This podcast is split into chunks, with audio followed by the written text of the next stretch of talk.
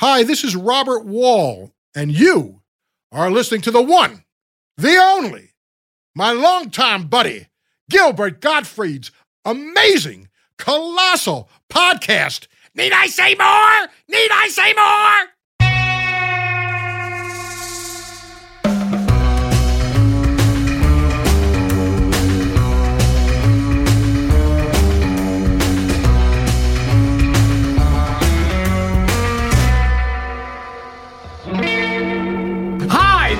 Gilbert Gottfried, and this is Gilbert Gottfried's amazing colossal podcast with my co host, Frank Santopadre.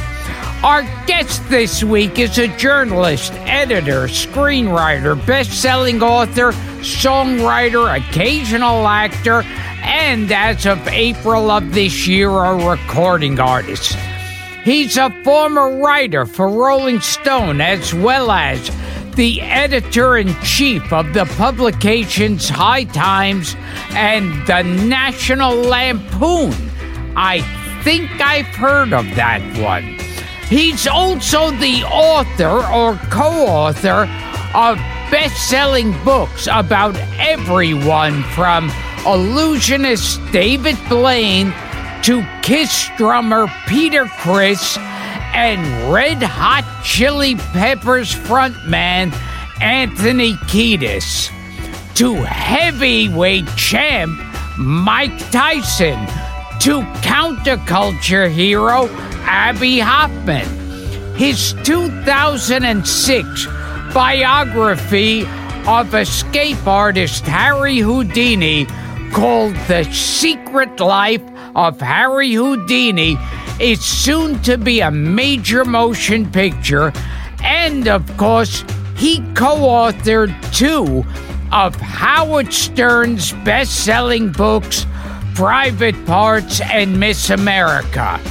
Again, this all sounds vaguely familiar. I think I've I think I've I think I've heard the Howard Stern show. I'm sure? not I'm Are you not sure? positive. I can't it's so long ago. But there's uh there's more. He also penned one of the most respected books on the subject of rock and roll. A first-hand account of his friend and musical hero Bob Dylan's inf- infamous Rolling Thunder Revue Tour entitled On the Road with Bob Dylan in a long, diverse, and fascinating career. He's worked with, hung out with, and befriended legendary characters such as Allen Ginsberg, Joan Baez, Kinky Friedman, John Cale, Lou Reed, Nick Cave, Tom Waits, Penn Jillette, Leonard Cohen, and even me. Gilbert Gottfried, perhaps his greatest honor of all. Perhaps. His very first solo album, recorded with the help of some famous friends, is called Stubborn Heart. And he's featured prominently in the brand new Martin Scorsese directed documentary Rolling Thunder Revue, a Bob Dylan story. Please welcome to the podcast a dear old friend, a New York City icon, and an artist of many talents. A man who says he aspires to be the Jewish Susan Boyle. The one, the only Larry Ratso Sloman. Hi. Wow. I'm sorry, Larry. We don't have time to do the show now. Yeah, thanks for having me. It's a 47 minute intro. Wow. Welcome. The, Thank only you. thing missing is found dead in his New York apartment. How long have you guys known each other? This is going to be a silly one, I can tell. How long have you guys known each other? And do you remember a meeting? Oh, Jesus. What did we, well, I, I, yeah, I think I first met him at Carol, one of the old, old Carolines. Uh, I was friends with Belzer, Oh wow! And- Should have put Belzer on that list of characters. and uh, and w- w- it was before I was at Lampoon. I think I was at High Times. I. Probably. Pro- I think we met at the clubs and then later on at Lampoon all the time. Oh well, Lampoon. But before we get into this sordid history, Uh oh. I have actually a gift for Gilbert, How nice! and uh, it's a legendary Nike ripoff that says "Look at that." That's a classic. Now, this is a gift from. from says Oy vey it with a gets Nike better. swoosh. It gets better. I have another gift. Oh. This is a gift from David Mannheim, who has his own podcast called Dopey, but he's the last Jewish deli waiter in New York. That he had a, another podcast like that. Wow. And um, I met him at Katz's because uh, I was there with my wife, and uh, he comes up to me. and says, Ratso, I'm a big Stern fan. You forget, come sit at my table. So sit at my table. So you know we're sitting there, we're ordering some stuff, and he's bringing all. You got to try this. You got to try this. You got to try this. I get the bill. He's charging me for all this Oh, stuff. jeez. Now, wait. Now, I happen to be married to a shiksa, but we've been married for 20 years, and she's learned something. She goes to him, This should be comped. he goes, What? anyway, he comped it. And, uh, um, and uh, so I just did his podcast last week, and I told him I was going to do this podcast. And he says, he told me a story about Gilbert. He says, Gilbert was, I guess it was uh, the 100th, 25th anniversary of Katz's or something, and they hired you to do something. Katz's Deli. Oh, yeah. Right. Uh huh. And part of what they paid Gilbert was they gave him a, a card that said half price off for life. Then he says that Gilbert Gilbert was in a lot. Oh, Obviously. he abused the card. But yeah. then no, but then there was a new uh, girl at the cash register, and Gilbert came in and he gave her the card, and she looked and she says, "What is this? I have no idea what this is. I can't give this." Is Gilbert starts arguing with her. Gilbert leaves. Anyway, you'll be happy to know that your half off card is now valid again. Anytime you want to go to Katz's, Oh, half wow. off. Yeah. Nice. So What a nice gift. You love guests that come bearing gifts. Yeah. So you pulled some strings, and now he can eat at Katz's Deli for half half price. off. That's right. Wow. What do you think, Gil? Well, f- Yeah. free would be better. But Well, yeah. I mean, they never honored it in the first place. That was the thing. They were very generous giving me a little shit piece of plastic as long as they don't have to honor it. They wait a minute. They never honored it from no, the beginning. Really? No, Oh, I wow. went in there twice, and it was like the full price both times. Wow. well, you're going to get half price now directly Yeah. from. And his he's one of he's Mishpuka, so he's his uncle is the owner of Katz's, so you're getting the half price. How about that? He looks skeptical. Yes, Larry. yes.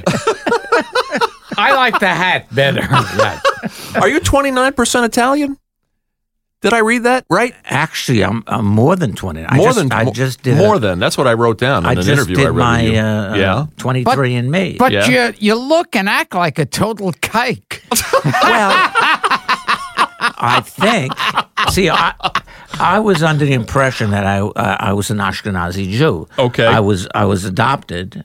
Uh, you know, it was all it was a thing that was prearranged by some Fugazi Jewish lawyer. Okay. And uh, my parents uh, picked me up. Uh, at, I was born in Bellevue. My parents, apparently, my biological mother came from Pennsylvania to Bellevue to give birth to me. The next day, my adopted parents came and took me to Queens. Anyway, so uh, You're not entirely so sure. I didn't know. Okay. No, no, I just thought I was because they were all Ashkenazi. Gotcha. I did my 23andMe and I said half Italian, half Balkans. Now I'm going crazy. Maybe I'm not Jewish. So I Googled Jews in the Balkans. I swear. and apparently, there were so many Jews at one point in the Balkans after World War One, they were thinking of putting Israel in the Balkans. Uh, and, and, and what, what, what, obviously, I think what I am now is that um, there were Spanish Jews, of course, who left because of the Inquisition. Okay. They migrated to Italy and then on. And, and I, I actually, to verify this, I did the other one, Ancestry. Ancestry, yeah, that's the one I did. Yeah. And uh, found out not only is it the Balkans, but it's Romania.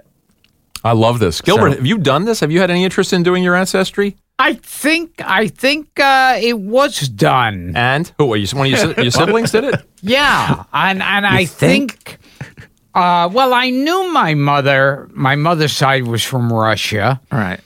and I always had heard my father's side was Poland. They said Austria-Hungary, but I heard like all the borders change over the years. So, uh, What are you going to do if it turns out you have like 2% Italian blood? yeah. you going to kill yourself? Uh, yeah, yeah, pretty much. But I can't believe you have anything other than Jew in you. Well, I Which you're think, the biggest I think I'm Jew Sephardic. I ever met in I- my I'm life. Sephardic Jewish. And he knew Goldstein. Yeah. Yeah, yeah. Did you do an Elvis impersonation at your bar mitzvah, by the Yes. way? Okay, this I have to hear about. Okay, so um, That's where it started. yeah, it actually no, uh, my singing career actually started when I was about six or seven years old in my parents' living room in Kew Gardens because I was a big Elvis fan. And so I used to do an imitation of Elvis in my underwear holding a broomstick. And they should, they'd bring the neighbors in, and I would entertain the neighbors singing Love This was a, Tender. this was a big show, Right. In the hood. So then, uh, 13 years old, now I got to be bar mitzvahed. And I was kicked out of two Hebrew schools from like doing you know, spitballs at the rabbi and stuff like that. so, so my parents then had to uh, rent a rabbi to teach me my Haftorah. And they, I also got a, a, a, an LP that you put it on and you just memorized your Haftorah. All right, so um, the, by that time, the only place that would take us was Jamaica, uh, shul that was attached to the Jamaica YMHA. Uh, it's an Orthodox shul. We lived in Kew Gardens. You're not supposed to drive on your Shabbos. so we drove and we parked like 20 blocks away. And we walked the rest of the way. And I'm sitting on, up on there on the stage, getting ready to do my Haftorah, a little nervous. And the rabbi leans over and goes, so, you drove here today? And I go, humming, humming, humming. and uh, so then I went up, did my Haftorah, and I imitated Elvis Fantastic. doing the Haftorah. And I swear, when the, the part afterwards, when you walk around with the Torah, the old men were weeping. They were going to kiss the Torah. They were. They actually asked me if I wanted to be a cantor. Wow. So That's an honor. You're sitting next to a man who didn't uh, have a bar Yeah. mitzvah. what? I'm I'm a horrible Jew. We know that. Yeah, yeah, everyone knows that. But the reasons are so varied when you really get to know me. We've done like 266 of these shows, and I'm trying to. We've we've asked so many guests about their bar mitzvahs. We just Yes. had we just had the the Well, director James Burrows. He has on. he has bar mitzvah envy. Yeah, of- absolutely. But you know, it's never too late. You could have a bar mitzvah now. Well, I, I was saying like Kirk Douglas. He was like Yeah, 90 Yeah, something. yeah. He had a second, Second bar one. Yeah. it's not too late to get circumcised either. What did you? What else did you listen to as a kid other than Elvis? I found this in Well, my. can you say, can you do your Yeah. Elvis Let's hear a impersonation little bit of it. now? oh God, I can't even know if I can do it now. love me tender, love me true, never let me go. and you did this at the bar mitzvah. This is Well, the did old Jews with wept. singing the Now, do you believe there's any truth at all to the to the theory that that Elvis was part Jewish? Well, it's it's interesting. Yeah, I do think there's truth to that. I mean, um, his brother, he had an identical twin brother who died. Yeah. His name was Aaron. Yeah. Apparently, Gladys supposedly had some uh, Jewish blood in her. So, uh, Elvis, if, it, if it, the Jewish blood came through his mother, then he definitely was part Jewish. So Elvis was a Jew? In part, Boy, possibly. doesn't get any better than that. What else did you listen to? I found this is fascinating. You, you Gogi Grant's "The Wayward Wind" was a song that had a that, That had, song mean- had a- meaning for you as a kid. Remember that song, Gil? Do you oh, know "The Wayward Wind"? Well, can you sing it? Oh, but he's making you, he's making Yeah. you sing, Rats. The wayward wind is a restless wind, wind. a restless wind that yearns to wander. And he was born the next of kin, the next of kin to the wayward wind. Oh, it was yes. a beautiful song. It is a beautiful song. It, it- it was about railroad tracks. I happened to live overlooking the Long Island Railroad uh, in Kew Gardens, Mm-hmm. so the the song resonated with me. It, it, it, it was one of the, you know how when you listen to music and for some reason you just get this chills, something just touches you. Yeah. Gogi Grant's voice and that. that Still that song. today, when you Oh, hear yeah. that song? Oh, absolutely. We talk a lot about, we- we've had a fair amount of musicians. Jimmy Webb was here, Tommy James was here, Peter Asher, Oh, Paul Williams. Paul Williams was here. We talk about uh, how songs bring you back, snap you back to a, to a memory, to a place, Right. very specifics. Right. Uh, very specific. What you were eating, where you were, sometimes even a smell. Does that happen to you? No. Okay.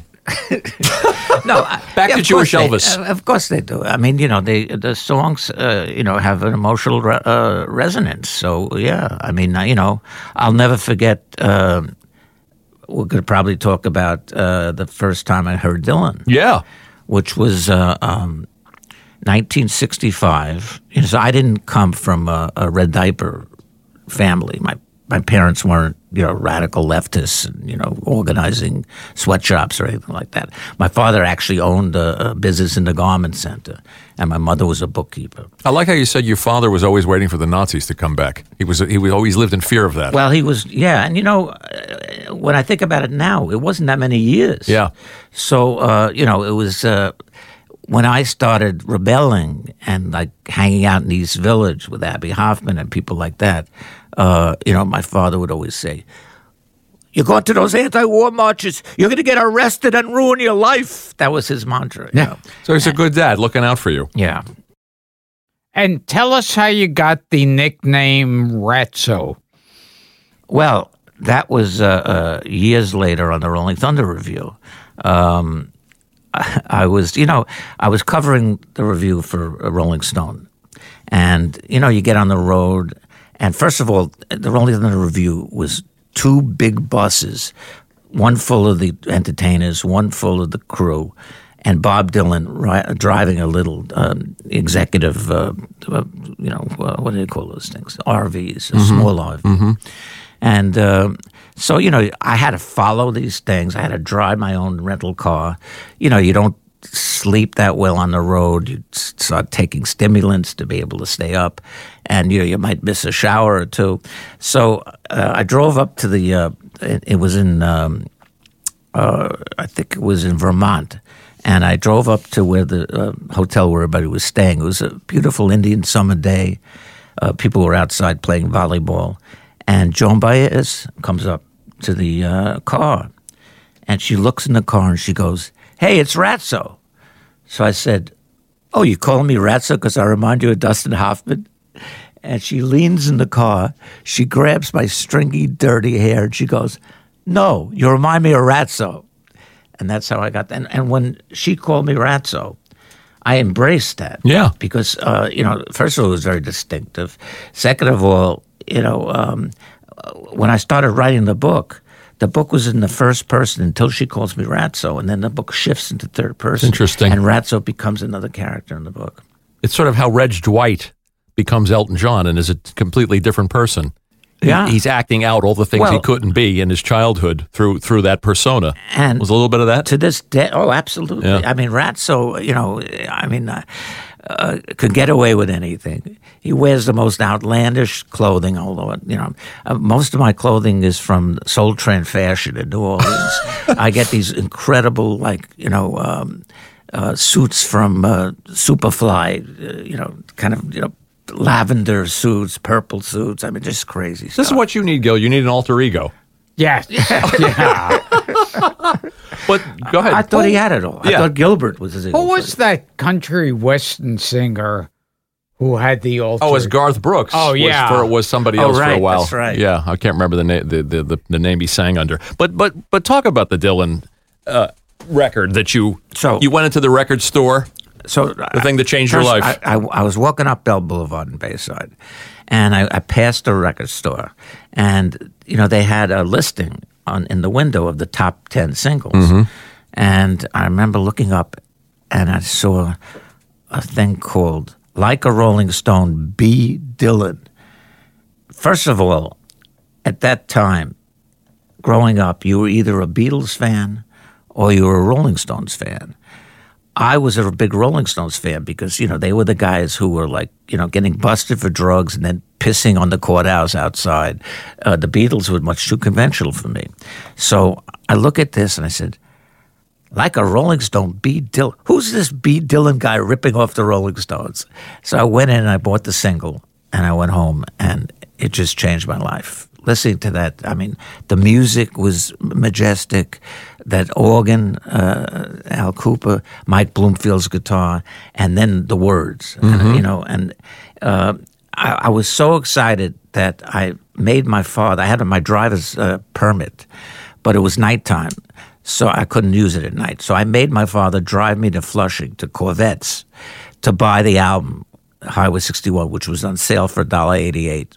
And uh, I went home and I put it on, and it was just one after another. Ballad of a Thin Man.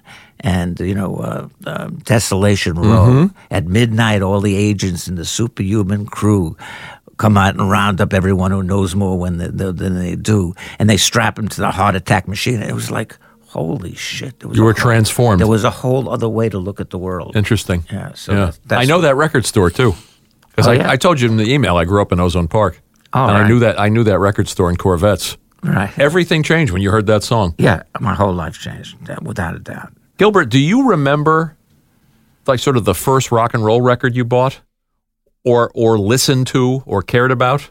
Oh, you know, I don't. Yeah, yeah. I do remember having the LP Frank Fontaine songs I sing on the Crazy Jackie- Guggenheim. yes, That counts. yes. Well, one of, uh, actually, a formative song in my upbringing was my parents had a song by Lee Tully called Essen. And the song was all about when you go to the Catskills on vacation. Okay. And um, so first it says, you know, so we're going to the Catskills, and uh, you want to play volleyball? No. You want to play? Uh, you want to go swimming? No. You want to play tennis? No. You sit in the chair and maracas and mabakasha, and then. Ladies and gentlemen, and guests of the Feidelbaum Hotel, lunch is being served. Essen, Magain, Essen. Does this mean anything they, to you, They go through the whole. uh, uh, uh, Belzer loved that song, at Paul Shaffer. And I remember we were at Caroline's one night, and Paul Shaffer said to me, You got to meet the bartender. I said, Why? He says, It's Lee Tully's son. Wow. Jeez. what was that Jewish song that that Dara played? The one. The, oh, the one. oh, that, they- Ratso they- must know it. Oh, okay. That was the one. Um, oh, you had you got to have a little muzzle. You got to have a little muzzle, cause muzzle means good luck. Does that mean and anything if to you? you have had muzzle, you'll always have a buck. Did you ever listen to the songs of Mickey Katz? Of course. We had Joel Grey here. Really? Really? Mickey Gra- Mickey Katz's Wow. son. Yeah. Gilbert how loves how much is the is pickle. that pickle in the window? Grew up listening to that stuff too. And Allan Sherman. oh, of Yeah. course. You, you Now, folks had comedy albums in the house too? importantly, Yes. uh, what has uh, did Bob Dylan ever talk about me? Well, I, I actually, I do have a story about that. Ah, I don't know if you remember this, but um, Bob Dylan at one point was they gave him a record label. I think it was called Egyptian Records, and he was looking for artists to put on the label. And I went to Caroline's and I taped Gilbert's show Wow. and I gave it to Dylan's manager, and I said they should put out a, a no because Gilbert had no records out uh, at that point, and I gave it to the manager, and I never heard that. Not a big fan of Norman Fell jokes. Dylan's manager. No. Does that count, Gil? But he never didn't he have a bunch of those things that he would start and then just uh, Bob? Yeah, Yeah, just, yeah. then just give up. Yeah. He'd like ha- be enthusiastic for a day Yeah. and then uh, forget about it. Yeah, one time he, uh, I I had a meeting with him at the Gramercy Park Hotel, and uh, we were in the bar, and he said, uh, "You know, I'm thinking about starting a rec- uh, a movie company." I said, "Really? Uh, how how how would it work?" He says, "Well, you know, uh, you have a lot of friends, right, who are writers, and they can't sleep." I said, maybe some of them. He says, well, take a guy like Phil Ochs.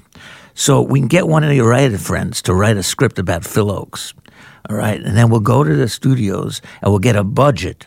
And then we'll bring it in under budget and we'll keep the rest. that was this idea of starting a, a film studio. And someone we It had was a a brilliant, guest, brilliant idea.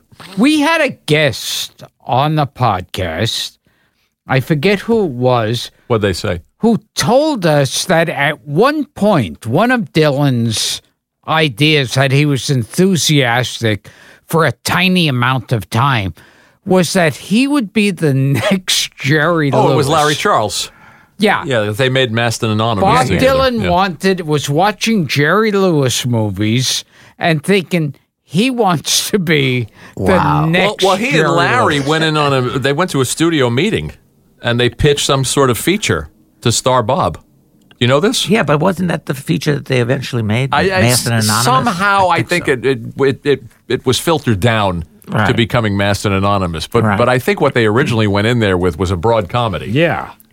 set in a uh, concentration camp. What about this thing? Uh, and this has Gilbert relevance. You sampled Bela Lugosi yes. in one of the songs on the new album, yes. and it's Gilbert's favorite bit, the bit from Dracula.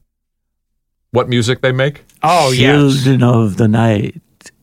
Listen to them, children of the night. What music they make. Right, and that's the intro to a song called "Living in Moonlight." Yes. Was it was Dracula? Were you a horror film guy like him? Oh, of course. Are you kidding? I mean, I, I yeah. I mean, I had a. My grandfather used to babysit for me, and he was very cool. Um, he was uh, from uh, Kiev, I think, and uh, he used to. Uh, we used to either watch horror films on W- WOR, I think, or we would watch wrestling. And we, and I would be wrestling with him while we were watching the show. My grandfather thought wrestling was real too. Yeah. Professional wrestling. You watch Chiller Theater and uh, Oh, Zacherley, and, of course. Yeah, creature creature features Zacherley. There's a, Yes, there's a, yes. There's a good reference. We Of tried to get him on this show. He was in bad shape. Yeah. Now, weren't you like weren't you? wasn't wasn't your job like either handing out or investigating welfare checks? Didn't you have some strange job you used to go to people's homes? No, I used to. Uh, maybe you, you. I think you're confounding that with when I graduated um, Queens College. Okay, so uh, you know, I made a pact with my parents. I'd get good grades, and you'd leave me alone. Let me grow my hair long. Let me go hang out in East Village with Abbie Hoffman. So um, I graduated uh, uh, uh, magna cum laude, um, uh, Phi Beta Kappa. My father was so proud. He put big uh, posters up in the build, uh, apartment building. By That's then, cool. We were in Bayside by then, and um, and and uh, you know I was able to uh, to uh, you know pursue my other things. But then at the when I graduated Queens College, I graduated a degree in sociology. Uh, it still was iffy. This was the last vestiges of the draft and the Vietnam War. I had a very high number, but I didn't want to chance it. So I joined Vista, and uh, Vista is the domestic Peace Corps.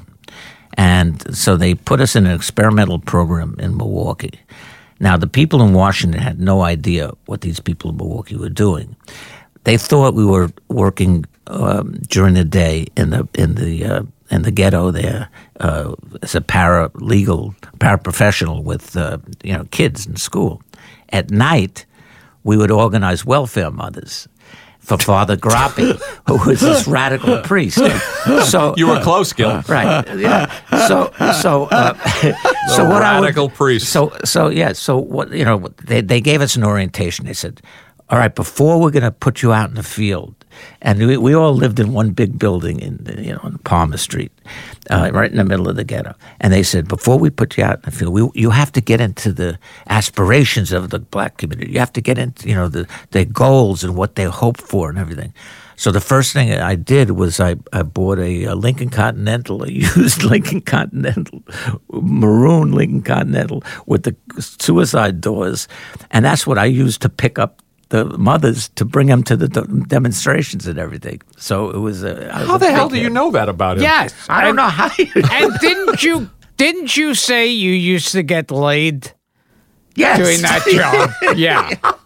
Yeah. Well, and, and again, this is uh, okay. Now this is thanks to Al Goldstein. Uh, you know, So this is what you told me in the email. So grow, Yeah. yeah. So growing up in Queens at that point, you know, unless you were to get engaged to a Jewish girl, no Jewish girls.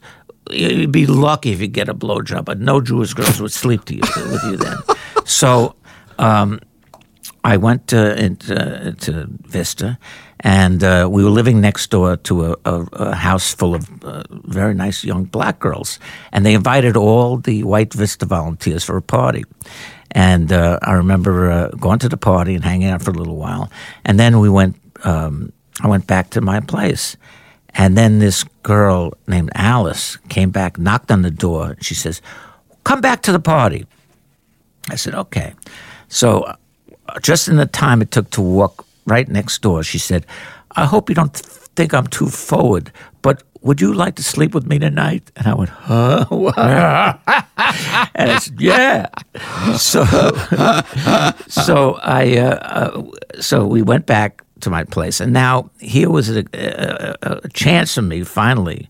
I, I, I wasn't a virgin, but you know I had, didn't have much experience. But here was a chance for me to use the education I learned by watching Midnight Blue, because uh, Ron Al, Al would be so proud. Ron, that's right. Oh, he, I told him. Ron Jeremy was on once, and I remember watching. Ron Jeremy was t- telling Al the best ways to ha- do cunnilingus. You uh, basically use your tongue and you you trace out the alphabet on the clitoris. so, and, and don't forget, this is 1970. So at that point, Italians, Italian men, and black men would not do cunnilingus on a woman. They thought it they were too macho to do that. But here's a schleppy little Jew. So I, get- I get the girl in bed, and I'm doing that to her, and all I know is she moves into my room. She wouldn't leave. And she wouldn't let me leave. So after like about two weeks of this, I'm saying, "Oh my god, can we like go shopping? Can we do something?" And it was Just want to get out of the house. yeah, but it was uh, it was definitely an experience, a cultural experience. I like the Yeah, parts of your life that Gilbert remembers. Yeah, Yeah, that's Very right. interesting. You'd say, yeah, this one, she she looked like Oprah Winfrey. It was fantastic. oh man! And then there was this other girl. She looked like Star Jones. It was fantastic. They're laughing in the booth. She looked like Della Reese. Della Reese. But- oh, now you've gone too But, far. uh, but really an obese Stella Reese. And she had teeth missing. It was fantastic. wow. you know, Gilbert's invitation to me. First time I've heard it. Oh, Yeah. there's a clip on YouTube where um, uh, Howard said it was the funniest bit he's ever heard on the show. Uh, he said it in the middle of the bit because uh, um, I was talking about my house in Long Island because it was right by the water. You had to use marine toilet paper. So somehow that morphed into you can't use toilet paper or you can't put it down the toilet at all. You have to put it in a little waste basket. and then Gilbert starts riffing on, on me. yeah. You sit, you can make a game out of it. While while you're taking this shit, you wipe your ass and see if you could score a biscuit. And Wow. what, you come you coming over the house later? Oh, you didn't eat at McDonald's, did you? 'Cause my toilet can't handle that.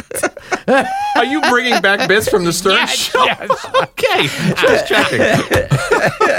Tell us while, while we're on the subject of of, uh, of The Olsen twins. The Olsen twins either clo- even clogged up my toilet, and they never eat. They're both starving to death, and they clogged my toilet. wow. Wait. Gilbert, ah. you, you had me sing before. I, I just want to request one thing because I haven't heard this for so many years. Uh-oh. Uh-oh. But Requests. when you were on Stern, you used to do Rabbi Gilbert Godfrey. بی خدا یا خشی در ماخنا جے یا لخالو زنده اے ماخنا جویا be خدا روایا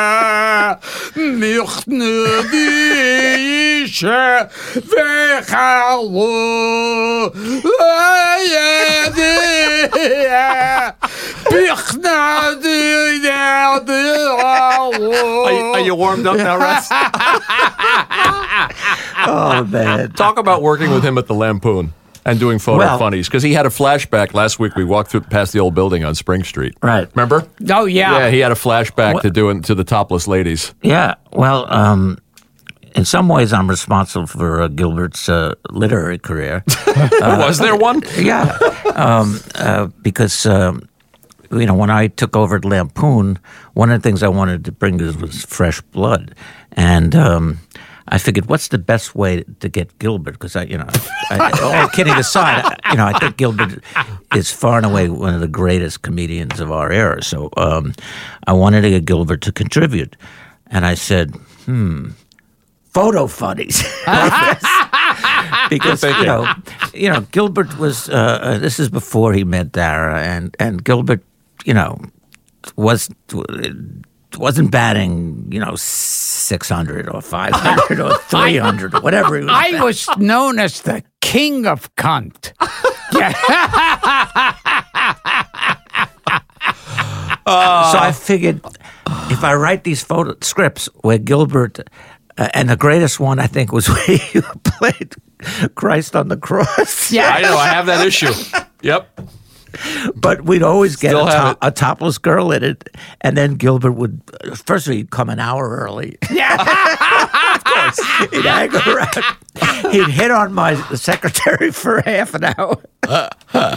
Leave with a bunch of free issues. Oh, of course, Yeah, of course. yeah, Right. yeah. Had to do that. and and I remember like I used to write them like crazy because you know I thought uh, it was it was like you spend the day with a bunch of naked girls. So I keep adding instead of two girls, it was three and then four, and the the managers, the pub were complaining. They're saying, wait, wait, wait a second. This is like the same exact thing that he wrote in last month's issue, except he made it for girls. and and you, because you always came along on those photo funnies, you would you would defend me, Right. and say, no, no, it's totally different.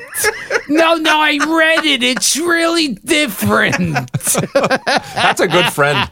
Setting you up like that, trying to get you laid. and then I remember too, there was one, they were preparing an issue and they said, we need like one extra part to fill up the issue. And they, uh, I think they said to you, do you, well, do you think Gilbert could do another photo? Uh, no, could could he? Because I used to do these lists. All right, that- that's the other thing. Oh, yeah. Like I did a hundred things to say when you can't achieve an erection was one of them. Right.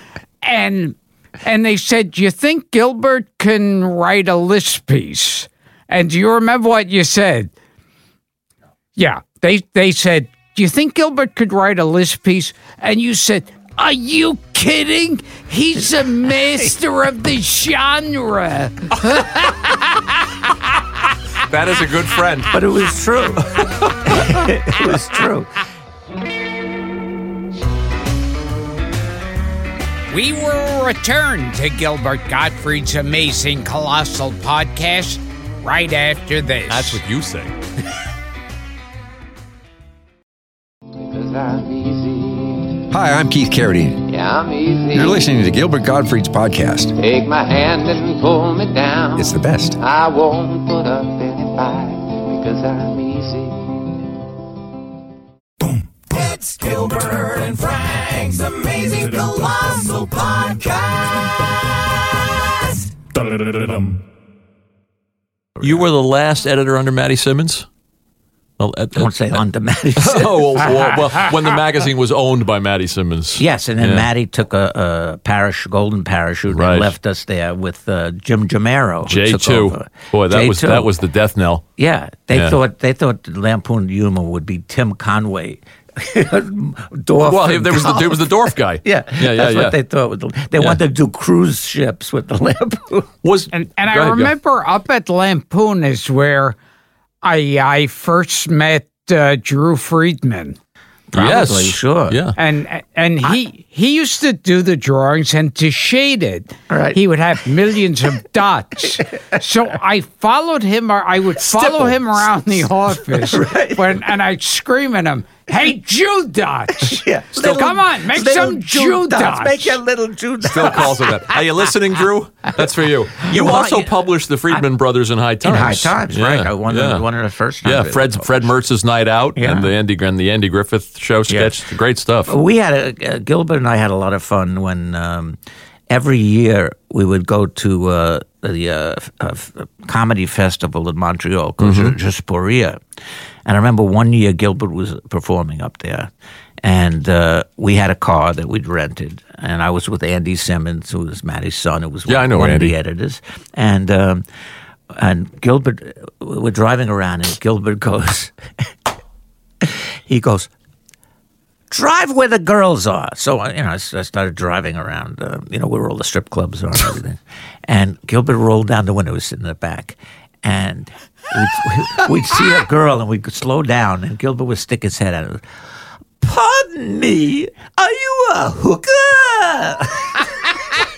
Classy, Gil. And then, and then we did that back in New York. My friend Jack, Yeah, we had a big Cadillac. me, are you a hooker? and we were with Simmons in the car.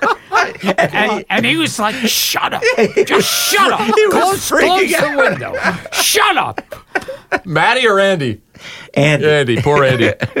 Poor Andy. And and so I just kept getting louder and louder whenever there was a hooker there. I go, pardon me, are you a hooker? And and I yeah, in New York, there was that one block. It was a block from my house. Funny, you know, back when New York would still have those blocks. Right. That was just the ugliest, scariest hookers. yeah, streetwalkers. Yeah. And it would take like an hour to get from one end to the other because oh, All the cars were Yeah. waiting in line. So Oh, the good old days. So Jack had a Cadillac, and Jack would be driving, and I'd be in the front, and Gilbert would be back, and we'd do the same thing just as we were going down that street. I, I'm going to hate myself for asking this, but on the subject of Dylan and Gilbert, w- you, you think he's at all possibly aware of Gilbert's impression and Gilbert's Dylan bits? I don't know. You never met him, right, Gil? no. So you never got any confirmation on Yeah. that. You know the bit I'm talking about where he does Floyd the Barber? Oh yeah, yeah, yeah. Yeah. and and I who was driving the car when we were going down that block with the hookers? Jack, my yeah, friend yeah. Jack. He was he was freaking out totally. Oh no, no, he he was freaking out because a car in front of us got pulled over by uh, undercover Yes, cops. yes, there were and then cops Jack there. goes, "We're getting out of here!" Boom, and he just just was sped down the street, almost hit people. And then I would start yelling shit out, and he was going, his voice kept getting higher and higher. And he was like, Shut up! Shut up! Shut the fuck up! We're gonna get arrested! The police are here! Shut up!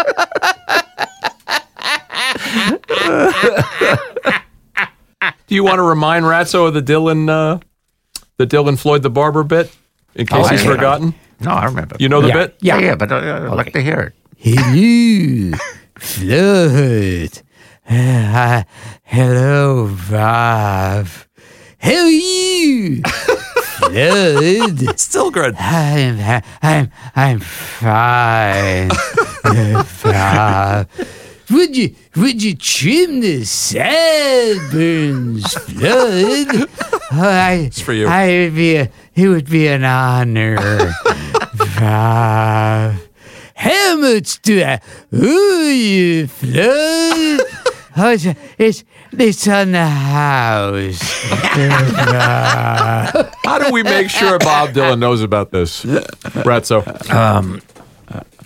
Do we have a tape of it? I think your guy just recorded it. Oh, okay. Yeah, Well, yeah. Uh, Ratso has a, his own though. documentary crew that he brought with That's him right. to the recording. Tell us about going pro for the first time. Tell us about the story in Milwaukee and how you wound up becoming a writer for Rolling Stone. Oh, Because your life was not necessarily headed in that direction no. at, at the so, time. So what happened was after, um, you know, I, I was in Vista for a year. In fact, during the year, I had to come back to do a physical.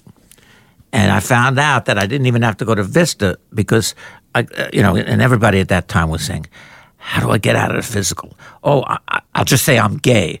Oh, I'm going to rub some peanut butter on my ass and I'll, and I'll, and I'll start licking it. Yeah. And they'll say I'm crazy. right. So, so I didn't do anything. I was too nerdy to do something like that. But I got to the point where they say, take your glasses off. And they measured my glasses and they said, 4F. I was That so, was it. I was Wow. so Quick. myopic. Good I- for you. Yeah, so I got out. So, uh, so when I was finished with the year in Vista, I still had no idea what I was going to do, and um, I had gotten when I graduated, I got an offers, scholarship offers from uh, the pl- three places I applied to, which was Michigan, Brown, and Wisconsin. The year later, I got a letter from Wisconsin saying, "Well, your year is up. Do you want to come now? And it was a great deal. I mean, they paid all my tuition. It was a four year program in sociology. They paid all my tuition. They paid me $500 a month living expenses. So I said, I didn't know what I was going to do. So I went to, uh, uh, you know, uh, Madison. And I'll tell you, it was culture shock because, um, you know, we thought, well, New York's the epicenter of the world, the Sure. epicenter of the protest movements, blah, blah, blah. So um, I got a, a house uh, with a you know, bunch of roommates. My first night uh, in Madison, I'm about to go to graduate school the next day. I hear a big bang, and I thought it was a car backfiring or something. I wake up in the morning. The Army Maths uh, Research Center had been blown up. Wow. by one of the radicals. By radicals in Yeah, Madison. Wow. Amazing. Wow, wow. So, uh, so uh, the first thing I did was I went to um, the Daily Cardinal, which was the Madison uh, student newspaper. I walked in I said, uh, "I'm about to start graduate school in sociology." But um, uh, you know, I've written for underground papers in New York. I'd like to be the music editor, and they said, "Okay." And the reason I wanted to be music editor was immediately I wrote letters to all the record companies. You wanted free records. Free records. Good move. Yeah. That's a Gilbert move. exactly. Slick. so um, so then uh, there was a, a concert in the summer called Summerfest in Milwaukee. And uh, you know, because I had spent a year in, living in the black area in Milwaukee, I was hip to all the really cool black music. And Sly and the Family Stone, were one of my favorites. Yeah, mine They- too. They they were headlining this festival, so I said, "All right, I'm going to go to the festival." I go to the festival, and again, this is when Sly is so fucked up on on co- cocaine and freebase. He's an hour and a half late. He comes on stage. He does two numbers. He walks off stage. So you figure, you know, so people are going to boo, whatever. not in Milwaukee, not in the Midwest. They tore down the stage. They tore down the fence. They burnt the stage. Wow.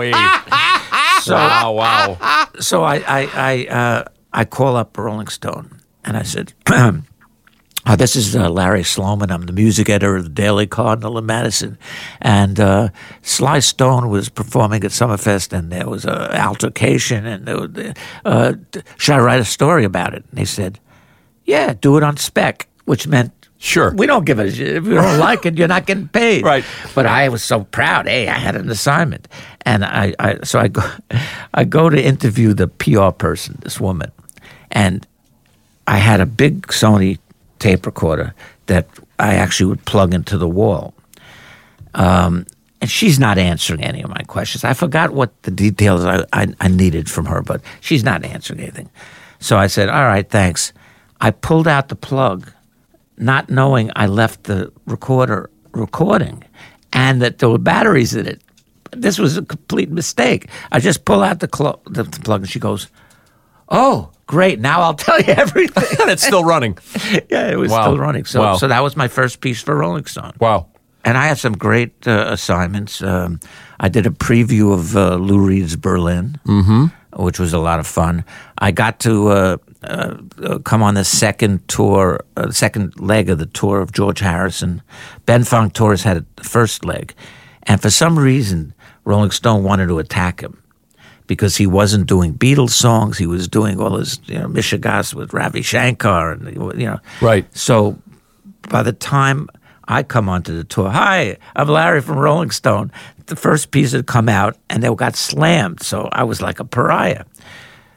Bill Graham took me aside because he was the promoter, and he goes, "Kid, just hang around. We're playing uh, um, out in Long Island next, and then we come back to the Garden. I'll get you an interview with George Harrison." Now, I had already done a preview of um, Blood on the Tracks, Dylan's uh, album, and that's how I met Dylan. Right. And um, uh, I had heard the album before it came out. And so uh, the day of the show at the Garden, Graham takes me down to the dressing room. And then I open the door, and there's George Harrison. He's sitting in a lotus position with all these pillows and incense burning and, you know, things on the wall. And uh, he's very wary still. So he, I sit opposite him, and I said, uh, Hey, George, have you heard Tangled Up in Blue yet? And he goes, Yeah, isn't it great? And we both start singing Oh, Tangled Up in. Blue together. That's great. And, and so he, he he gave me. So wait a minute. So I I do the piece. And I say, look, you got to give the guy credit. This is music that he loves. You know, he's got Ravi Shankar, his mentor, you know, opening for him. Uh, you know, he doesn't want to do the old Beatles songs. I don't, you know, I mean, that's what I write. Then uh, apparently, uh, Jan Wenner wanted to keep uh, the attack, and he rewrites my copy and leaves my name on it. So now I'm saying, oh shit. So it, it was it wasn't even Xeroxes. What, what were those things Mimeographs. Uh, where you'd type something and have the yeah, was that was that it? Oh, yeah, with carbon paper? The carbon, carbon. Yeah. carbon copies. Yeah. So I had a carbon copy of my original article, and I sent it to Harrison in England. And a year later, I'm sitting at the uh, bottom line. I think it was to see uh, uh, Kinky Friedman, and all of a sudden, the guy comes up and says, "Hey, Larry." I look up. It's George Harrison. He goes, "You know, I thought you were really a schmuck." when you when that article came out, I'm glad you sent me what your article was. Now we know who the real asshole is, Jan Wenner. Wow. Good story. Good story. You met and you met Leonard Cohen uh, Oh. around this time? Yeah, Yeah. seventy three. I did Yeah. a piece on Leonard for Yeah. Rolling Stone. Yeah, yeah, yeah. And you know, it was the kind of thing where, um, you know, I can I get I can get very compulsive, and uh, you know, it's, it's I always want to get more and more and more. So, and Leonard was very accommodating. So, I mean, you know, I I went to the shows. I went back to his hotel. We were being interviewed for hours and hours, and he was just such a wonderful guy. I mean you know, of all those people that I met in rock and roll, Leonard was the real mensch. You know, That's nice. You guys became lifelong friends. yeah. I love that he would uh, he would send you an email and write "Dear Jew." Yes. well, my email was New York Jew. Right. right. Yeah. What was he? I mean, what was he like to spend time with? I mean, I don't think we've had anybody on this podcast that knew Leonard Cohen. Well, you know, okay, one time we were at his house, and uh, uh, this I guess he was between girlfriends, or the girlfriend wasn't there, you know, because Leonard was a real ladies' man. But uh, I remember we were um, we were we we ate TV dinners, and we watched Joe Pyne. Joe Pyne. Wow. There you go, Gil. That's a name that's come up on this show. Oh Yeah. man. There's a talk show host. that's- yeah, Leonard Yeah. just loved that. Uh, Jerry Springer, he loved. He watching liked- that's the kind of he stuff loved he liked. Watching all that stuff. Wow. He had a great sense of humor, Leonard. Wow. Wow, wow, wow. So tell us about the Dylan meeting. I mean, you wrote the piece about Blood on the Tracks because because you, you you saw him live. I also love the story of when you saw him. I guess you were still pretty much a kid. Well, and that- your your father said he looked like a, Oh, yeah, a yeah, shipping yeah. clerk. Yeah. exactly. So you, you met him once, or you saw him once So I saw him at the once. At White Plains. That was at White Plains. It was a few months after I, uh, I bought the album, and uh, know, again, I was too young to drive. My parents drove us there. I was with a friend. We were sitting all the way in the back, and um, and then uh, my parents picked us up afterwards. And it, this was, you know, he did the first half. You know, it was just solo, and then the second half he brought on the band, and you know there's a you know well uh, Forest Hills supposedly he was booed. Nobody was booing in White Sure, Plains. I'm sure not. But but uh, it it really was something else. I mean, to hear this music just amplified, and you know how great the band is. So uh, I was really hyped up, and on the way home, uh, my father says, "What are you so excited about?" I said, "What do you mean?" He says, "Well, you know, when I came." I thought I didn't know where you were uh, sitting, so I got there early because they went to a movie, and I walked all the way to the front. I said, "What? You walked up to the front? What, what kind? Was he wearing those boots with the buckles? What? What kind? What kind of stripes were on his suit? I couldn't see from where I was. I mean, and my father's going." What are you getting so excited for? He's just a little puny guy. Looks like a shipping clerk. I love that. It's one of my favorite passages in the book. That was 66. That was Then you see him again in 74 is when you see him sitting in the car? 74. On the street? Right. And then you did the piece for Blood on the Tracks, and, Right. and you and McGuinn approached him. So Do I have so- this right? Yeah, that's Yeah. the right chronology. But Yeah. uh, so the Blood on the Tracks piece came out, and then about six months later, uh, I had heard, or eight months, I had heard that Dylan was back in the, uh, his old haunts uh, in the Greenwich Village. He, I, I, he was working with Jacques Levy, who was a great uh, Broadway uh, director, off Broadway director, and uh, he was doing um, uh, the album. Um, and um, I said, and, McGuinn had played, I think, a gig in New Jersey. And then we met afterwards. We went to Chinatown. And I said, uh, hey, it was like two in the morning. I said, let's go to the other end. Maybe Bob's there. And um, he says, okay. And we walk in the other end, and there's nobody there. And we walk all the way to the back, and we look around the corner. And at the table is Dylan, um, Bobby Neuwirth, Jacques Levy, a bunch of other people. And he's Dylan sees McGuinn and he jumps up, he knocks all the all the glasses off the table and goes, Roger, where you been? We've been waiting for you all night. I mean, nobody he was going to be there. And uh, that's when uh, he says, Yeah, we're going to do this incredible tour. Uh, it's going to be like a gypsy caravan. We're just going to go to a place not, with no notice and sell tickets a day of the thing. And, you know, and he says, You got to come on this tour. And then when uh, Roger says, "You know Larry, right?" He goes, "Oh yeah, you're the one who did the piece. You should come on the tour, and I'd rather have you chronicle it than anybody He else." was impressed that you had done a piece on Hurricane Carter, which was a, Yes, uh, a pet cause of his. Right. Yeah. Yeah. Uh, You, yeah, you're not the person that that uh, that turned him on to that. He was he No, wasn't no. your it wasn't your writing. No. that got him involved. no, he uh, um, he had actually read uh, Rubin's book. Rubin's book. this guy Richie, uh, uh, I forget the guy's name, Richie something, uh, was one of the early guys. But the big guy who spearheaded Rubin Carter's whole thing was George Lois, the famous ad. Oh guy. yes, right. That's right. Who's still around? yeah, George Lois. Kinara. Yeah, yeah, yeah. This this documentary is fascinating, Gilbert. You got to see this Scorsese documentary. That that that that Ratso's Do you in. have Netflix? He doesn't no, it know. costs, it costs money. No. I, uh, I don't have a television. I believe Dara has Netflix. you got, You're asking the wrong person. Uh, right. So Yeah. you should. It's on Netflix. You should watch it. So really this good. this leads to the. We'll talk about the documentary too, which is a very interesting approach too. The the put-ons in the documentary. Right. If, if I'm not giving away any spoilers, no. but this this led to the book. At some point, you parted company with Rolling Stone, Yeah. fell out. Well, I mean, and it's in the documentary because Yeah, I gave yeah, them. yeah. So don't forget. again, when I was doing the book, I had a smaller tape recorder. It wasn't a big one I had to plug in, but I had a smaller tape recorder. And everywhere I went, because I I had been influenced by those Andy Warhol books, Uh huh. and because they were basically somebody following Andy Warhol around and taping everything he said and then editing it.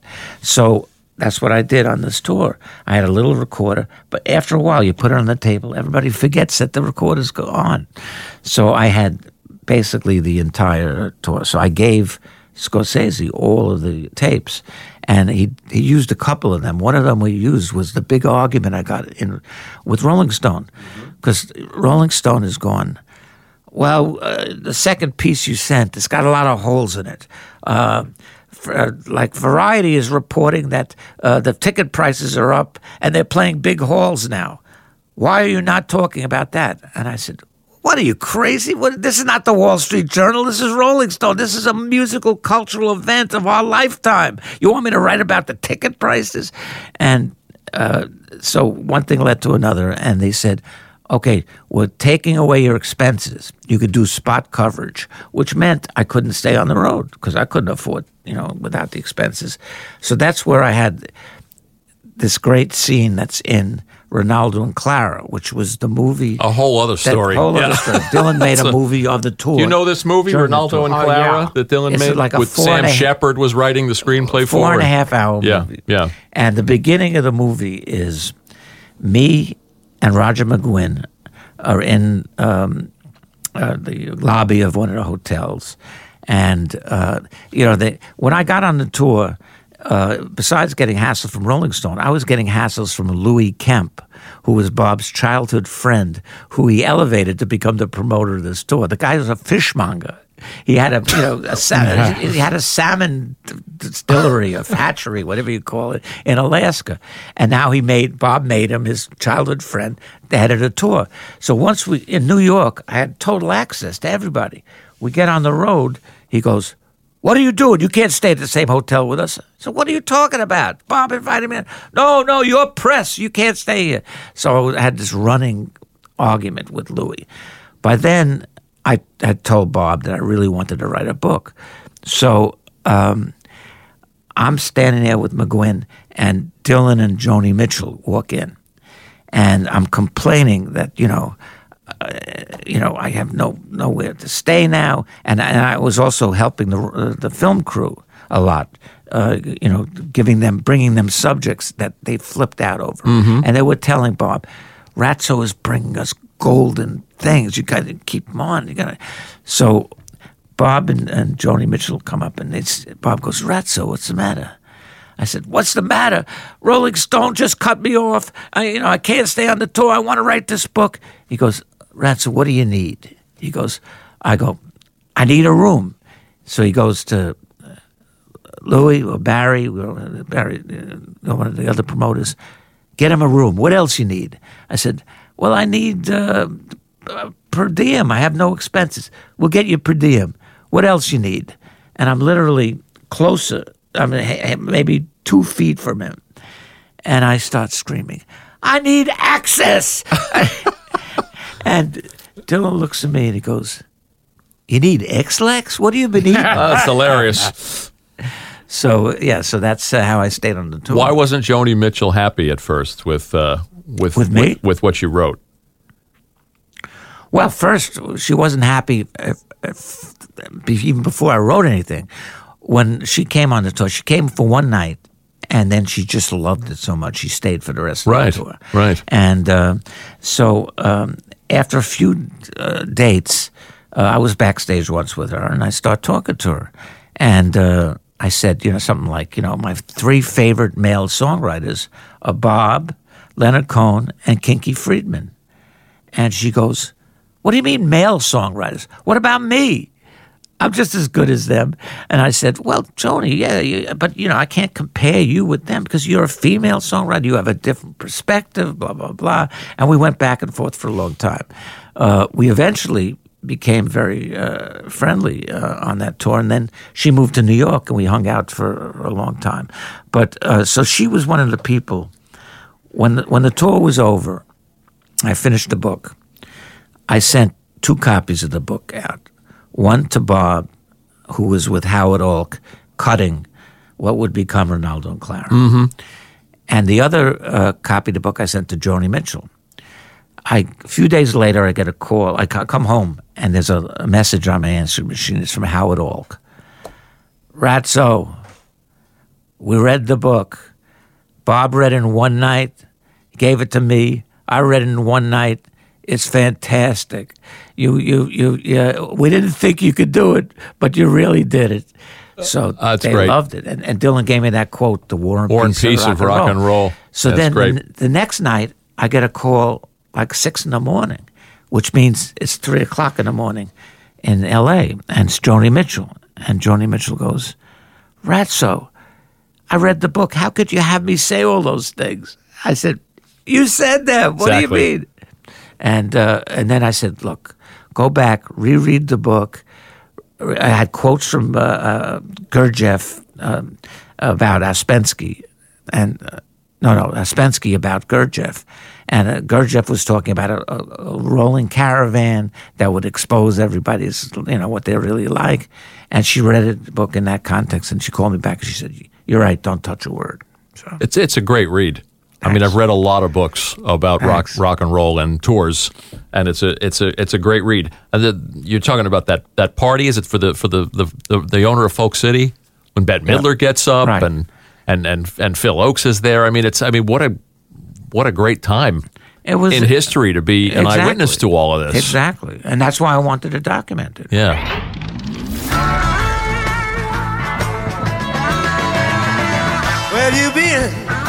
My blue-eyed son? Where have you been, my darling young one? I've stumbled on the side of twelve misty mountains. Walked and I've crawled on six crooked highways. Been in the middle of seven sad forests. Been out in front of a dozen dead oceans. Been 10,000 miles in the mouth of a graveyard, and that's a high. Well, it's a high. Well, it's a high. And it's a high. Well, it's a hard rain gonna fall. And then Ro- Gordon Lightfoot shows up on, and Harry Dean Stanton shows up, Yeah, it and Sam just- Shepard, and Yeah, it was just incredible. Dylan's mother is along for the ride.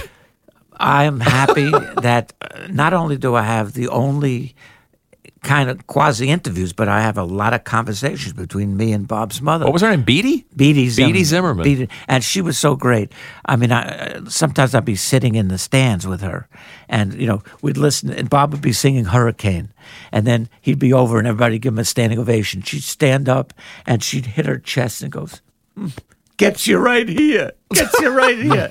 and, and then, and then uh, um, I, I, I remember um, saying to her, you know, what do you think of all these people who uh, you know wrote about you and your husband you know by hoodwinking you and saying you know coming coming uh, like they were visiting hibbing? She goes i never gave them anything. You know uh, i don't talk about uh, uh, uh, my son. My son is bob dylan. He created himself. I'm beatty zimmerman. He's bob dylan. I mean she was- Nice. she was- wow. She got it. Oh yeah She really was- got it. she was, she was a wonderful person We will return to Gilbert Gottfried's amazing colossal podcast after this. I want to ask about Houdini. Let's talk about He- this quickly. He just escaped. He- he Uh, did you know, Gil, that Ratso wrote a Houdini book? Yeah. With a con- with some controversial ideas in it? Now you do you have like those kind of Richard Belzer-ish viewpoints? a little conspiracy theory. Everything's a fucking conspiracy. Well, And- it's an interesting theory you guys hatched. He was a Russian I have to spy. say. well, no, we, we- no, not a Russian spy. A UK spy. He, was spying for the UK, but that we verified. Right, right. Uh, you know, we actually have found a diary of the head of MI5 who uh, had made indications that, you know, when he was in Russia or when he was in Germany, he was sending back missives. And, you know, got a letter from HH, brought it right to the War Department. And we correlated the date, and that's when Houdini was in Germany. So, uh, but the other thing, well, we never said um, definitively that he was killed by, by, the the- by the spiritualists. spiritualists. But it's a, it's an interesting theory, and you guys support it. Well, th- So he was getting information from the Nazis, or no, no, this is the way before the Nazis. what? Oh, This is in the early Oh, 1900s. that's right. Yeah. Right. And um, He was spying on their weapons, on their weaponry. did, Yeah, because uh, the UK was always worried about the Germany as uh, potential. Yeah, and threat. I I remember someone saying to me that they always questioned that story about him being punched right. in the Yeah. appendix because they said if that were the case, then all these prize fighters uh, would have 100%. ruptured appendix. You're right. But when we did the research, we found out that he wasn't just punched once. He was punched three separate times in Montreal. One time was um, at a demonstration at the university, McGill, where he's, you know, he said to the students, "You come up, you could see how I've trained so hard for my stunts that you could punch me in the stomach." And he would tense and get ready and punch, and you know, there was nothing to it about a few days later, he's in his dressing room at the theater, and two of the students from there were actually uh, doing pictures of him because he had saw their sketches before. He said, "Come to my dressing room and do a thing for me." So they were sketching, and an older guy comes in, and this guy was. Uh, he had worked in the university. I think he worked at the library, but he wasn't a student. And it turns out he was a spiritualist and he started talking to Houdini about the Old Testament and stuff like that. And then he said, "And uh, uh, would it be okay if I punched you in the stomach?" And you know, Houdini thought he'd let him get set, and, and Houdini says, "Yes." And he's about to tense his mind, and the guy just punches him three times Before he could tense up. Yeah. Then the next night, when they were ready to leave to go to Detroit, Houdini is sitting in the lobby of the hotel reading a paper, and a big burly guy comes up and just punches him in the stomach. Now, none of these things could have killed him because it's true. If you're punched in the stomach, you can't it can't burst your appendix that way. But apparently, our theory was that um, in, in the weeks before, there were a few examples where Houdini or his wife came down with ptomaine poisoning. And our theory was that the spiritualist was slowly poisoning him, and that um, eventually, Mina Crandon and that crew? yeah, Yeah. well, yeah, I- people who were working for her? yeah, Could be- Just and just to tell our audience, she was a spiritualist that he had made attempts to debunk. Right. Yeah, that was a big, big uh, fight between the two of them, and Yeah. he did debunk her, and and that really pissed off all her followers. In fact, one of her followers, you know, I was I, I happened to to uh, I, I met her, um, I guess it was a granddaughter, at a uh, one of the seances where they try to contact every year. They try to Sid Radner used to do them. There's one on the Upper East Side by me. Yeah. Where, where he apparently had an apartment. and and they did uh, one in Vegas, and I think Penn and Teller were the uh, guests of honor Mm-hmm. at, at the séance, and she was there, the granddaughter. And turns out she lived on Long Island. I said, "Well, you think I can come out and you know interview you?" She goes, "Sure." So I go out to her house, and uh, you know her husband and fixed me a nice dinner. We eat. I start interviewing her, and when we finished the interview, I said, you wouldn't have any letters or any diaries or anything like that. She goes, Come with me.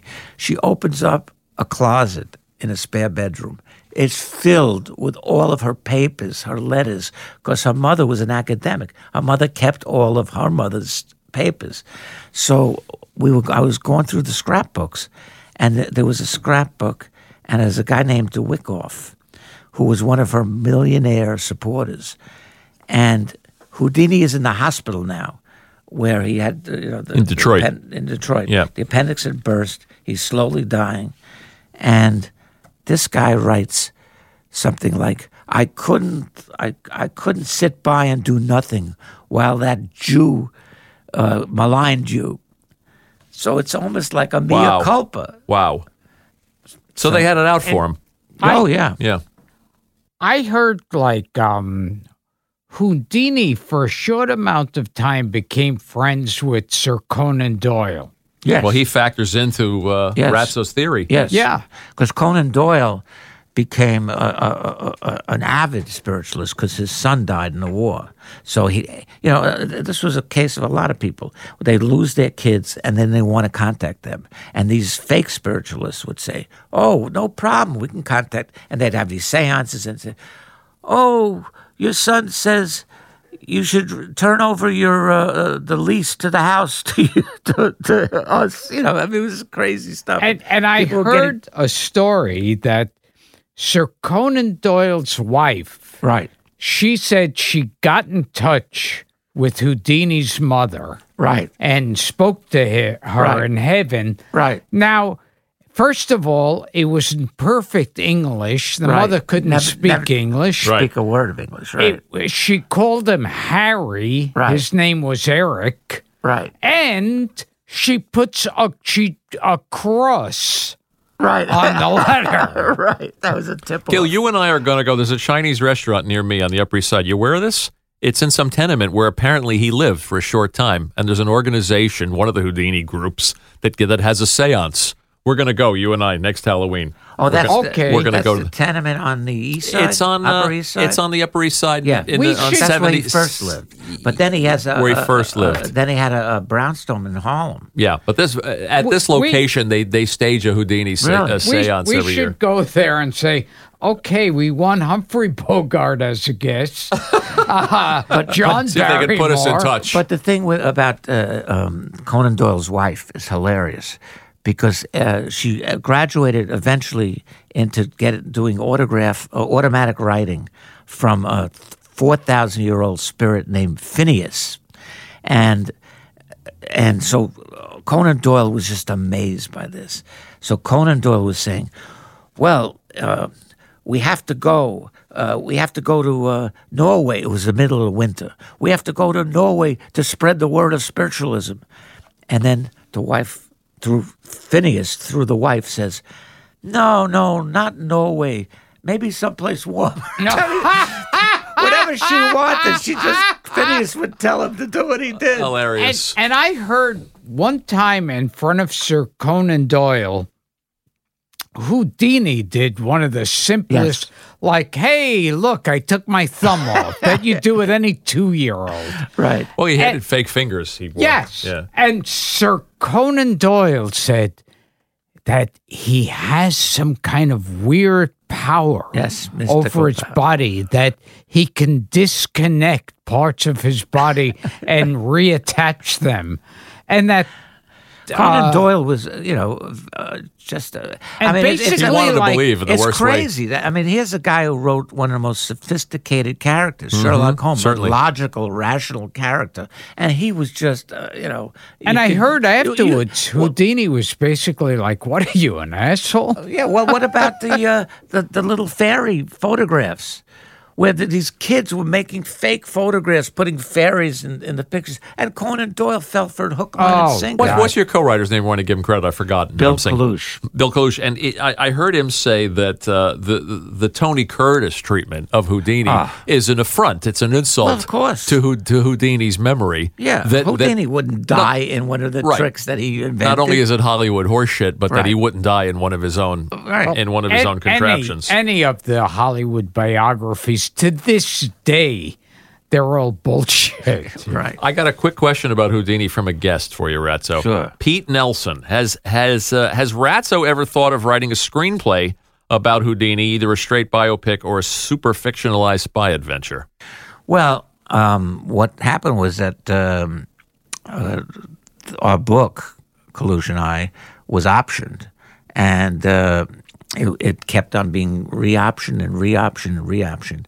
and uh, they got Lionsgate had it for a long time, and uh, they got uh, Noah Oppenheim, who's uh, uh, did that uh, movie Jackie, the screenplay of Jackie. Mm-hmm. Uh, he's a a great writer. He also uh, he's the head of NBC News now, um, and so he actually wrote the script. Okay, so a screenplay exists. based Yeah. based on a book, and yeah, so the screenplay, and then eventually, uh, Lionsgate had a change of you know administration. The new guys don't want to do It's the old the films, right? Yeah. But Frank Marshall was attached to the film. Wow. And Frank Marshall loved the, the project so much he brought it to another studio, and they bought it in turnaround, and they just did another revision with Noah.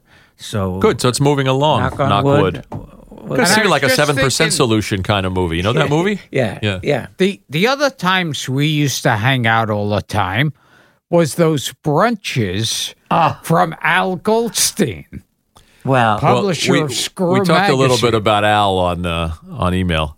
You Yes. and I. Yeah. Well, I, I'm pretty sure I got you to come to those brunches, right? The what? He's got you to come to Didn't them. I get you to Yeah, come yeah. to those brunches? And Okay. then Those are I, the ones Grandpa Al was at? Yes. Yeah, Oh, yeah. no, the, the cast of characters was incredible. But He'd be So- there with his whole Western outfit. yeah, and you'd have the, the guy who owned the deli, Second Avenue Deli, Abe. okay. He was there. You'd have the guy who wrote David and Lisa, the psychologist. Wow. He was would have there. lawyers who were trying to have him thrown in jail.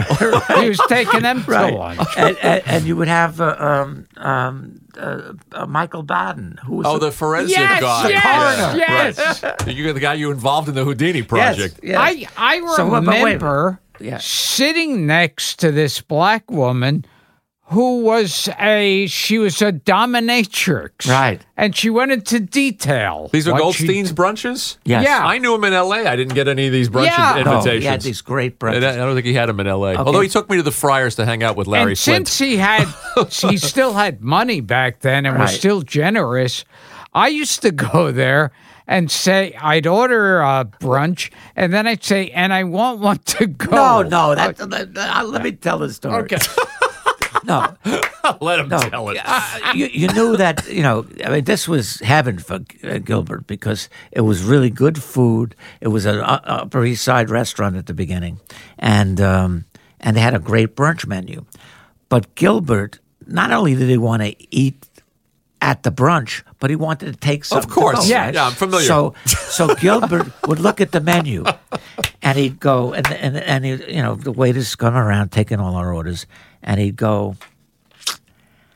I can't make my mind up. I don't know whether I want the omelet or I want the French toast. And it was so long that Al- Al just said, Gilbert, order both.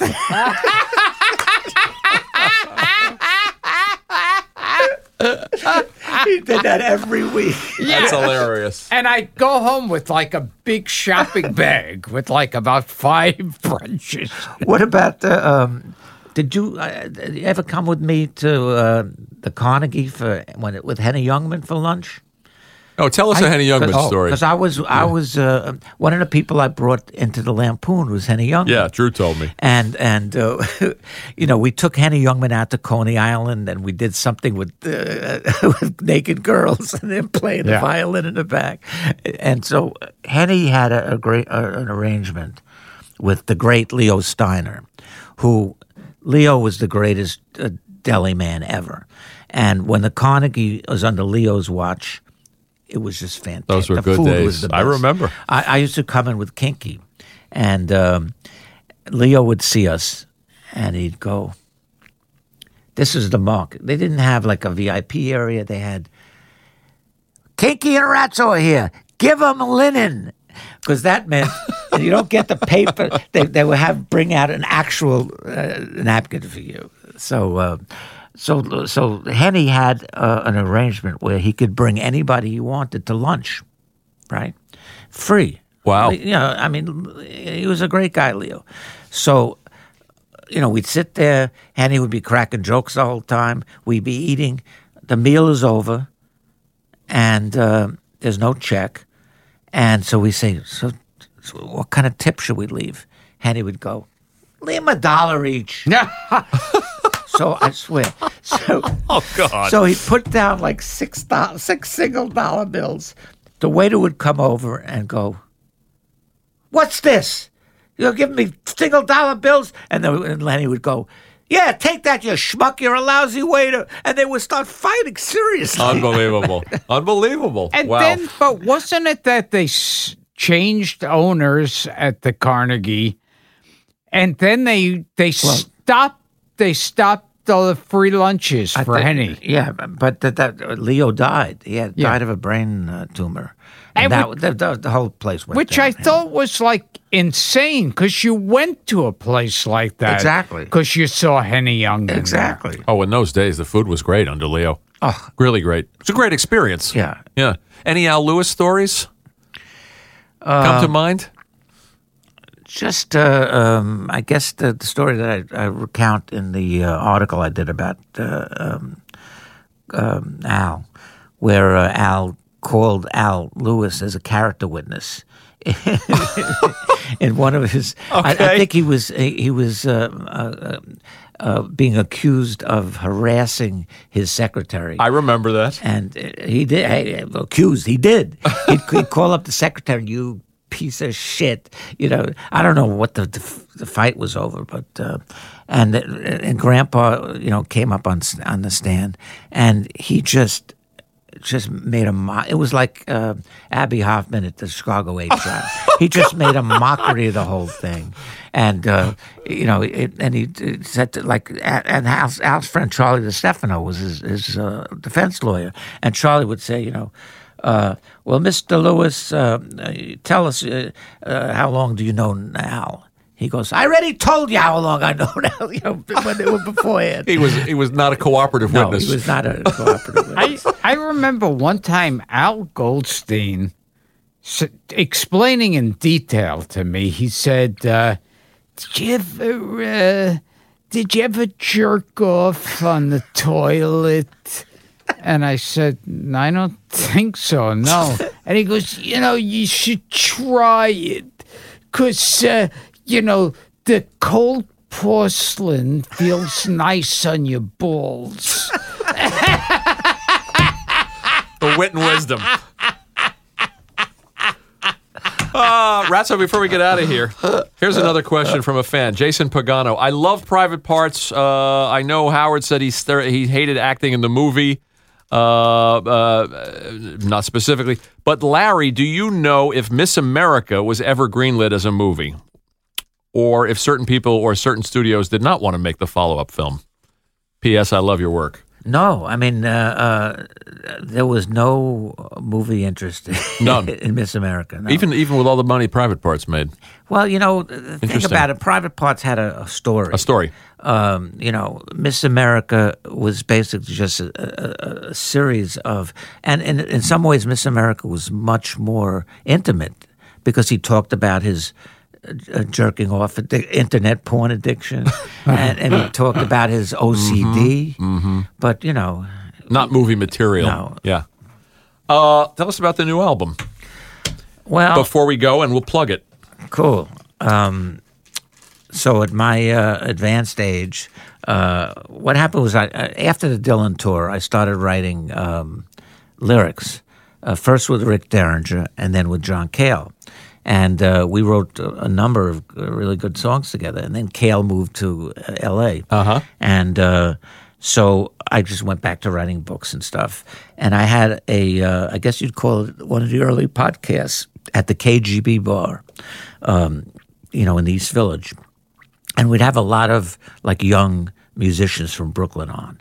So one night, you know, these two musicians were playing uh, Gram Parsons songs. And when the show was over, Tim uh, Bracy and Elizabeth Nelson come up to me and go, Ratso, we didn't know you were the co-host of this. We're a big fan of yours. We read your Dylan book. Oh, book. nice. So uh, you got to come hang out with us in Brooklyn. So I said, sure. And I started hanging out in the Brooklyn indie scene. And um, I got my juices flowing again. I had some songs that I never gave Cale. And I, I just, I wanted to get the songs out. I never thought I'd be the vehicle. So uh, I, I hooked up with uh, Vin Cacchione from uh, Caged Animals, amazing producer, and uh, we uh, we did a demo. And my idea was I was going to do. Um, to take a page out of the Kinky Friedman playbook, which is you do a tribute album Sure, to to yourself, yourself. and you get famous people to sing your things, Willie Nelson and you know Lyle Lovett, people like that. So I was going to do the same thing. So we did a demo of one song, and uh, Our Lady of Light, and um, I, we finish it, and Vince says, "Why are you giving this to somebody else? You should sing your own songs. You have a unique voice." Right away, unique voice. What, like Florence Foster Jennings? I mean, look, You thought he was insulting yeah, you. Yeah, no, I mean, I just thought it was weird. So I, I, I brought the uh, the track to Hal Willner, who's a legendary. The legendary. Hal Willner. Yeah, he's Lou the- Reed, Marianne Lou Reed, Faithfull. Marianne right? Ginsberg, Burroughs. Right, Ginsberg, everybody. right. And um, and oh, you know, I play it uh, in his studio, and we listen to it, and it's over. I said, Hal, what do you think? Should I sing my own songs? And you know, he listens with his eyes closed, and he opens his eyes. He takes a deep breath, and he goes, "What are you waiting for?" So I took that as a yes, and uh, I did the album, and we sold it to Lucky Number Records, and it came out April fifth. How's it doing? It's doing great. It's getting uh, it's getting incredible reviews, and and you know, a lot of the reviews are. We don't have Leonard Cohen around anymore, so this is the next best thing. And I was gonna say, I'm, I was so when I listened to. Our Lady of Light, to me it sounded you sounded like Leonard singing a Leonard Cohen song. Yeah, and then sometimes they sound like Dylan sing the Dylan song. But I mean, look, those are two Those of are my your great influences. influences. Of right? course, I mean, of you know, course. I'm proud of that. Congratulations for seeing this dream project through. Yes. And you asked Dylan to write liner notes at some point. Do I have that right? You do have that right. Um, it, it was uh, uh, backstage in Vegas after one of his shows, and uh, you know we were chatting. I, I was in Vegas, um, staying with uh, uh, Penn and Emily Jillette, and uh, Is Emily here, by the way? Did she come in? There she yeah, is. She's there. And then, uh, and then during the day, I w- was working with Mike Tyson on his two books, and um, and so I go to the show, and uh, you know we're talking after the show's over, and I and I said, "Oh, by the way, Bob, uh, I'm doing my own album," and he goes, "You're doing an album?" I said, "Yeah." And uh, Nick Cave does a duet with me. Nick Cave does a duet with you. I said, "Yeah." I said, and I want you. And I see him tense up. and I said, to write the liner notes. And then he goes, it like breathes easy. He goes, oh, I don't know if I could write liner notes. I said, World Gone Wrong? He goes, yeah, those were good. but uh, And then I, I never followed. Penn him. got the job. Penn wrote some incredible liner notes. You went to the right man. Yeah, really. You went to the right man. Terrific. I like your Dylan, but I like uh, I like Ratso's Dylan too. See, we'll have to have a Dylan off. You know, one of these. with Well, his yeah. his Let's, relationship, let's do that, Gilbert. his is whinier. His is more high pitched. Yeah. Uh, between Larry Charles knowing Dylan and Ratso knowing Dylan, I think we have to get you together with Dylan. I know. well, let's send him the uh, Let's send him the bit. the bit. We're going to make a project out of it. Does he have a sense of humor about himself like that? Will he laugh? Yeah. He does. He has a great song. Well, you saw in the film, That's true. in this the That's documentary. true. I love that he's so influenced by. Children of Paradise of all Oh, things, yeah. and did the white and did the white face. Yeah, but the Really interview- interesting influences. His interviews in the film are so funny when he's talking about Scarlet Rivera, and it's so He is- he is funny. deadpan, tongue in cheek. He's always been a bit of a prankster. Yeah, Yeah, yeah. yeah. Terrific. I mean, congratulations on the record. And by the way, could I put a plug in? Please. Oh, the new website. Tell us about that. www.ratso.org. Not that I'm a nonprofit, but I just couldn't get Ratso. That some schmuck in San Francisco has Ratso.com.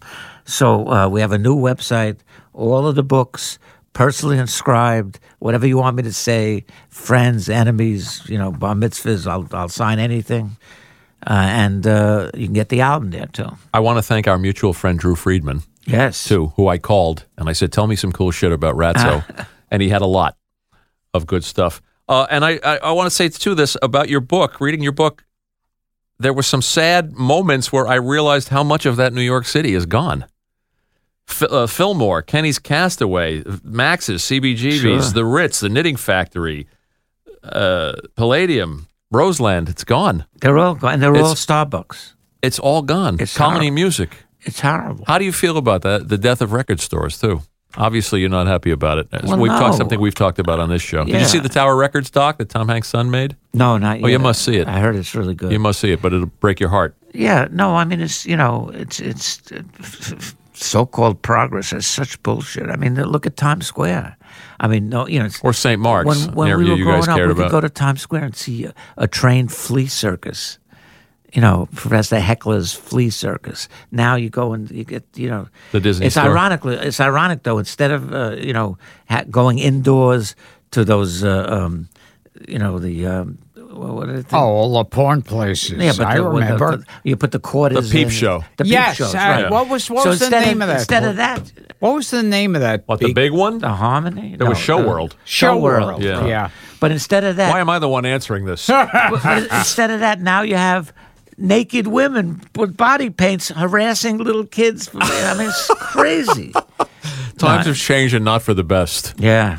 Well, the thing I always talk about on this show, we always talk, and that is that movies are dying out. Movie theaters are dying out yeah, in New York. like the whole idea of going to the movies. That's going to be like vaudeville. Well, but look at, the- I mean, the way the movie theaters that have adapted are the ones like Nitehawk Cinema, Yeah. where you can go there, Yeah. you can you can order food, Oh, a you waitress lie brings back it, in your and you lie back and you can drink Yeah. alcohol while you're. wa- I mean, that's great. yeah, or the Alamo Drafthouse. Right. But they're but uh, they're boy the I've watched ten theaters close in the last five yeah, years. no, I mean, you And know, the Ziegfeld, we lost the Ziegfeld. well, what about so- bookstores? There's Bookstores, no too. Oh, bookstores. bookstores? Uh, It's yeah. crazy. I Yeah. used to love uh, hang out in bookstores. Sure. It's all changed, not for the better. See that documentary, All Things Must Pass. It's called. Did you see the Wrecking Crew doc? No. Also fascinating. Those are my two recommendations. You want to thank this man? No. Okay. the website one last time? www.ratso.org. Okay. And I want to ask you off mic when we shut down about uh, Dylan's traveling Wilburys uh, career. Okay. I, I remember one uh, Al Lewis story. Uh oh. Well, take us out on an Al Lewis story. This is not the one about Penn. Yeah. Okay. He he would wear, you know, he always dressed in his, you know, the string Western tie, tie, yeah. and the snap shirts and the Western boots, and his teeth were like brown, and he had the long, rotten fingernails and smelly cigar. Right. and and the frizzy gray hair, and and we were at one of the brunches, and uh, Al Goldstein is saying, you know, I'm I'm putting out a new magazine, and and each each month is going to have a celebrity interview of the month. And uh, and he goes, this month it's Penn and Teller. And uh, Al Lewis turns to me, goes, "Who?" And and I go, "Penn and Teller." And Al Lewis disgustedly waves his hand and goes, "Pieces of shit."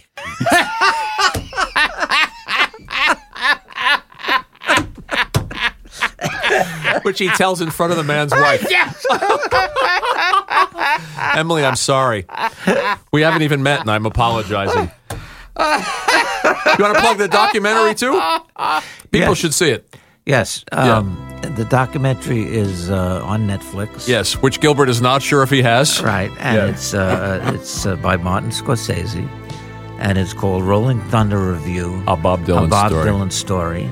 And after you watch the documentary, you could go to www.ratso.org and buy the book that describes the documentary. And the book is great. The book is a great read. Thanks, Ratso. Thanks. Oh, the lady will stun you when you meet face to face. Her beauty unbounded by time or by place. And she'll dance around your shyness, poke fun at your gloom, but you can't help but smile as she gooses the groom.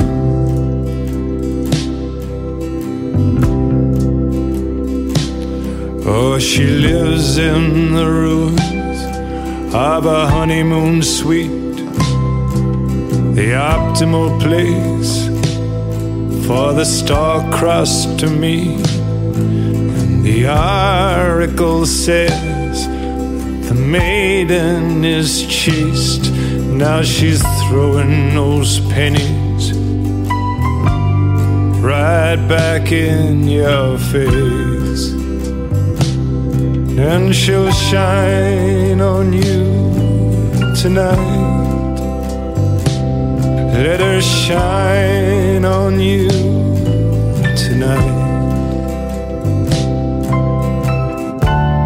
Our Lady, Our Lady of Light.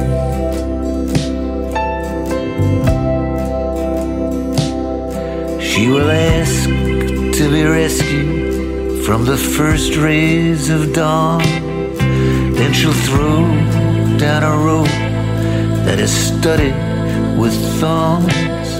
And at last, when you climb it, when your palms are all torn, she'll be taking the sun in from a chair on the lawn and she'll shine on you tonight. Let her shine on you tonight.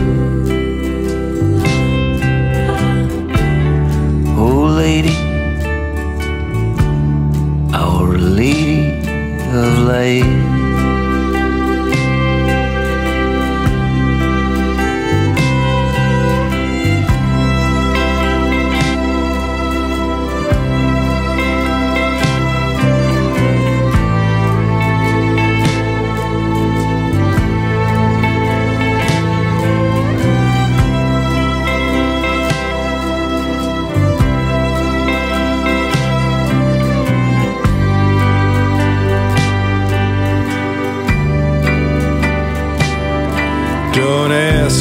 Many questions, or you'll end up like me. Marooned on an island, circumscribed by her sea. And I guess that I'm stuck here to no one's surprise. I surrendered my freedom when I look through her eyes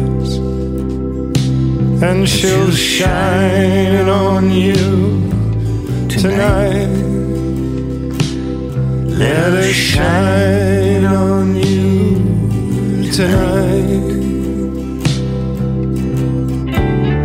Oh, lady, dear lady, our lady